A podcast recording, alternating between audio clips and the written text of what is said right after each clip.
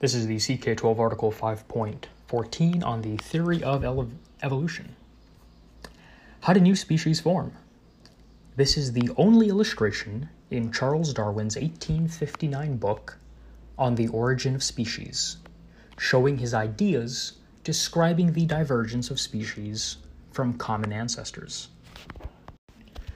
Darwin's theory of evolution by natural selection.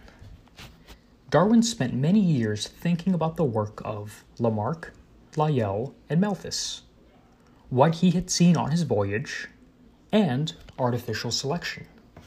What did all this mean? How did it all fit together? It fits together in Darwin's theory of evolution by natural selection. It's easy to see how all of these influences helped shape Darwin's ideas. Evolution of Darwin's theory. It took Darwin years to form his theory of evolution by natural selection. His reasoning went like this 1. Like Lamarck, Darwin assumed that species can change over time. The fossils he found helped convince him of that. 2. From Lyell, Darwin saw that Earth and its life were very old. Thus, there had been enough time for evolution to produce the great diversity of life Darwin had observed. 3.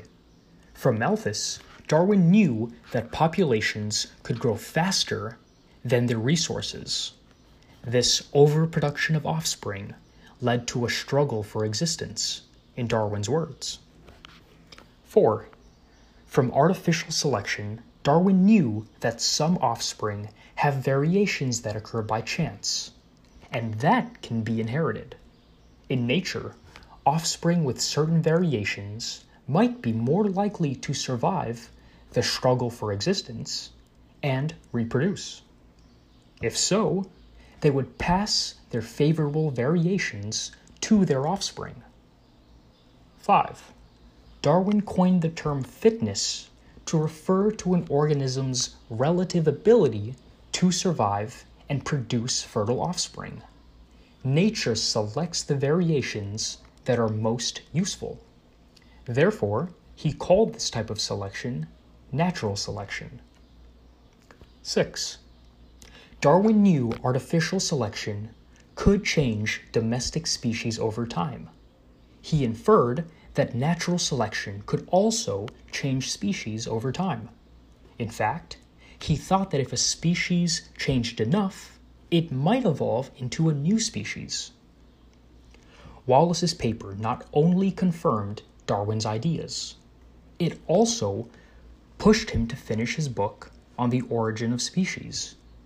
Published in 1859, this book changed science forever it clearly spelled out Darwin's theory of evolution by natural selection and provided convincing arguments and evidence to support it. Applying Darwin's theory. The following examples applies Darwin's theory. It explains how giraffes came to have su- such long necks. In the past, giraffes had short necks, but there was a chance variation in neck length. Some giraffes had necks a little longer than the average. Then, as now, giraffes fed on tree leaves. Perhaps the environment changed and leaves became scarcer. There would be more giraffes than the trees could support. Thus, there would be a struggle for existence. Giraffes with longer necks had an advantage.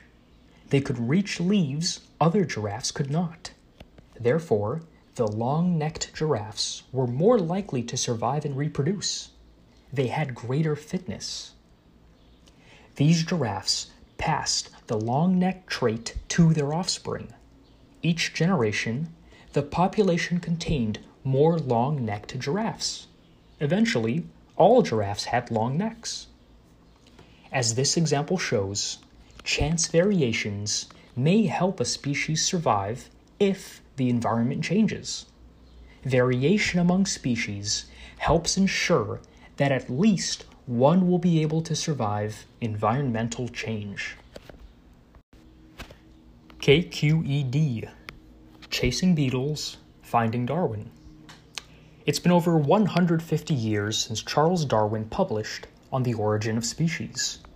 Yet his ideas remain as central to scientific exploration as ever, and has been called the unifying concept of all biology.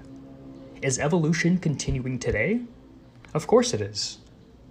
Quest follows researchers who are still unlocking the mysteries of evolution, including entomologist David Kavanaugh of the California Academy of Sciences, who predicted that a new beetle species would be found on the Trinity Alps of Northern California. It's rare for a bi- biologist to predict the discovery of a new species. For his prediction, Kavanaugh drew inspiration from Darwin's own 1862 prediction. When Darwin observed an orchid from Madagascar with a foot long nectar, he predicted that a pollinator would be found with a tongue long enough to reach the nectar inside the orchid's very thin, elongated nectar pouch, though he had never seen such a bird or insect. Darwin's prediction was based on his finding that all species are related to each other and that some of them evolve together, developing similar adaptations. Darwin's prediction came true in 1903 when a moth was discovered in Madagascar with a long, thin proboscis, which it uncurls to reach the nectar in the orchid's nectar. In the process of feeding from the orchid, the moth serves as the pollinator. The moth was given the scientific name Xanthopan morgani praedicta in honor of Darwin's prediction. As you view Chasing Beetles, Finding Darwin, focus on the following concepts 1. The relationship between studying beetles and evolution. 2. The development of new species. 3. The relationship between genetic makeup of an organism and evolution. 4. The role of beneficial mutations. 5. The role of habitat islands. 6. The selection for certain traits among breeders, such as pigeon breeders. 7. The importance of identifying new species.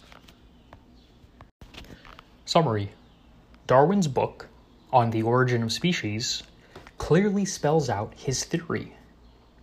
Darwin's book also provides evidence and logic to support that evolution occurs and that it occurs by natural selection.